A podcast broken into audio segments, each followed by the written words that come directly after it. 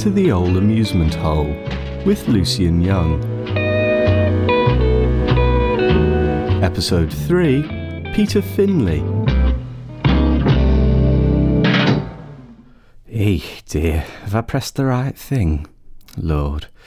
Ah well, here goes nothing, as they say in that America. This is Peter Finley. I am 82, a retired handyman living in Ashton-under-Lyme, and I am a recent widower. Not too keen on that word, widower, mind you. The makes it sound a bit like I did it. And I didn't. There was never any suspicion of that. Dunno how you'd even do cancer to someone. Maybe with radiation.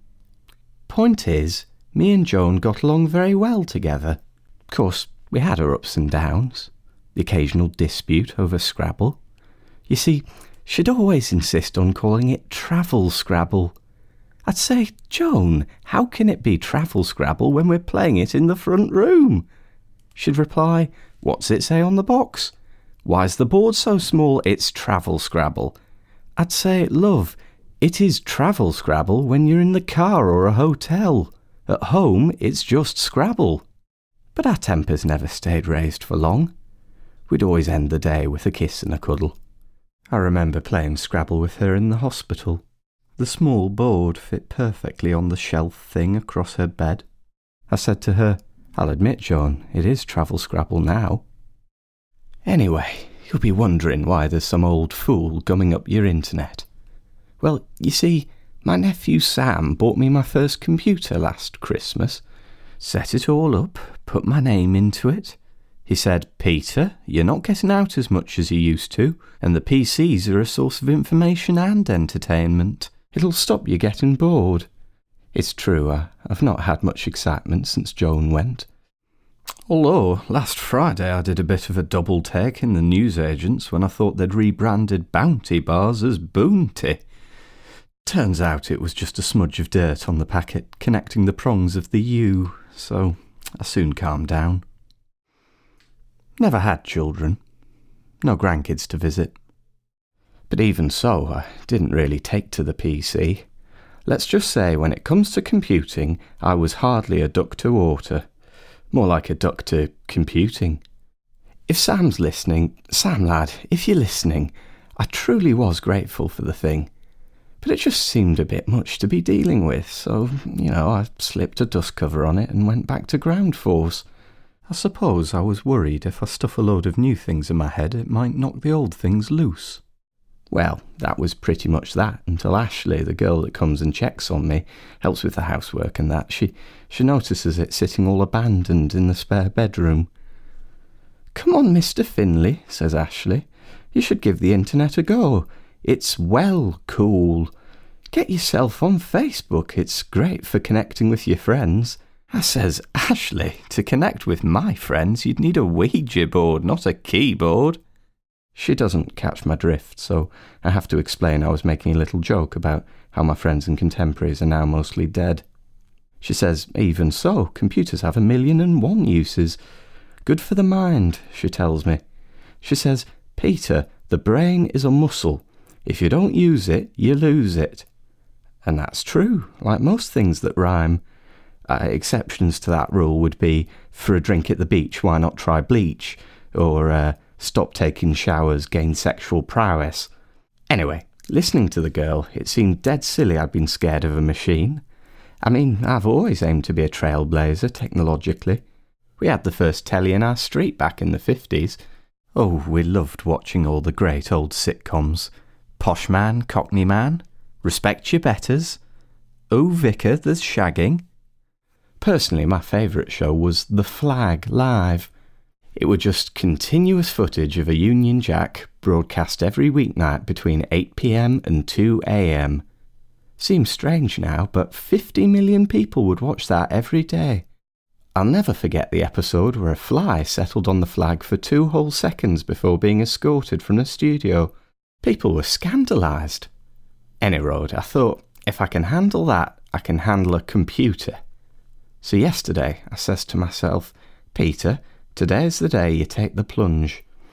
I brew myself a good strong cup of tea, perform a few stretches, and log on, as the gangster rappers would say. Now, Sam had told me that to find things online, you needed to stick some words to do with that thing into a search engine, and I knew just what I wanted to search for. You see, I like to go on walks when I can, but my local park's in a dreadful state. The kids from the council houses all play football there, kicking up soil, making holes, ruining the green. And of course, when it rains, these holes fill up with dirty water. Terrible. As an older man, I'm constantly worried I might trip on a divot. The council doesn't seem bothered, and I've been wondering whether there's something in the law about park maintenance. Strikes me the Google might be able to give us an answer. So I type in, "Old man, dirty holes not legal."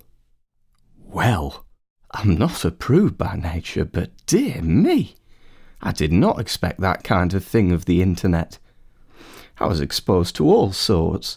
Girls posed like raw turkeys, ads for marital aids, invitations to something called a lemon party, which I assume must be to do with Pancake Day. And it did seem strange, all that muck. But then again, I am of the older generation. For me, just going down the high street's like walking through a dirty magazine. So I pressed on. Then a box pops up in the corner of the screen. Picture of a young lady dressed very modern. Monique in Mossley, it says above the photo. Lovely place is Mossley. First-class bagpipe museum. Though I'd never seen anyone there who looked like Monique. To my surprise, this lass starts sending me messages. "Hey babe, I'm so bored here in Mossley. I'm out by the pool. Wish I had someone to play with." I thought, by the pool? This was Lancashire in January. Weatherman was predicting it would reach -3. I thought, maybe she's foreign. Just moved to Mossley. So I click on the little box, thinking I'll let her know to wrap up warm. This just makes all manner of boxes spring up. The one on top starts playing a video of another girl, different from the one in the picture. This lass had a nose piercing, like Ashley, who helps with the housework. She's in her bedroom by the looks of it, curtains drawn, candles everywhere, walls covered in posters for groups I've never heard of. She starts talking, American accent. She says, "Hey there, I've been hoping you'd call. I love old guys." And it turns out she can see and hear me too, which is embarrassing because I wasn't in my Sunday best. But then again, neither was she. I felt awkward. She tells me her name is Cynthia. I say that's a nice name. She says that it's Cynthia with an S-I-N instead of the C-Y-N. I said, well, it still sounds nice. I asked Cynthia why she was talking to me, what all this was about. She explained that it was a pornographic webcam and she would be willing to perform any act, no matter how degrading, if I just entered my credit card details. I said, oh. Now, by this point, I was ready to just shove the dust cover back on and go stand in the garden for a while. But, you know, Ashley comes round but once a week and it was nice to talk to someone. So I bung in me details, making it clear I've no interest in sexy business. All I want's a natter. I'm a bit stuck for a subject when I notice something about the wall behind her. My eyesight may be on the blink, but once a handyman, always a handyman. I say, "You've got damp." She says, "Yeah, baby, that's what you do to me." I say, "No, love, I mean those patches above your skirting board. You want to get that seen to, or it'll wreak havoc on the value of your property." I say she can have a lend of my caulking gun if she fancies, forgetting that she's American and that, as such, the free use of a caulking gun would be more than offset by the price of a plane ticket to Ashton-under-Lyme. It'd be a false economy, plain and simple. But she's grateful for me DIY tips, jots each one of them down, picks up a laptop and takes me through to the bathroom so I can take a peek at the grouting. And as we talk, the conversation moves on to my career as a handyman, and Joan, and my bounty mistake. Turns out they don't have bounties in San Diego. Makes you think. Then we spoke about her and how she wants to go to community college and her boyfriend Scud. It was all very nice. We've arranged to have another chat next Tuesday. She says it's good to have a break from the usual blokes, that I remind her of her granddad. So yes, my foray into computing hasn't been without difficulties, but I don't think I shall be giving up. I reckon John would be happy I'm keeping myself occupied. I still wouldn't claim to be an internet whiz, as Keanu Reeves or C-3PO might say, but I'm getting there. When Ashley comes round this morning, I tell her I've got a new friend called Cynthia, though I don't say it's spelled with an S-I-N. You've been listening to the Ole Amusement Hole podcast. The Ole Amusement Hole podcast contained partial nudity and one violence. For more jokes by me, go to lucienyoung.wordpress.com.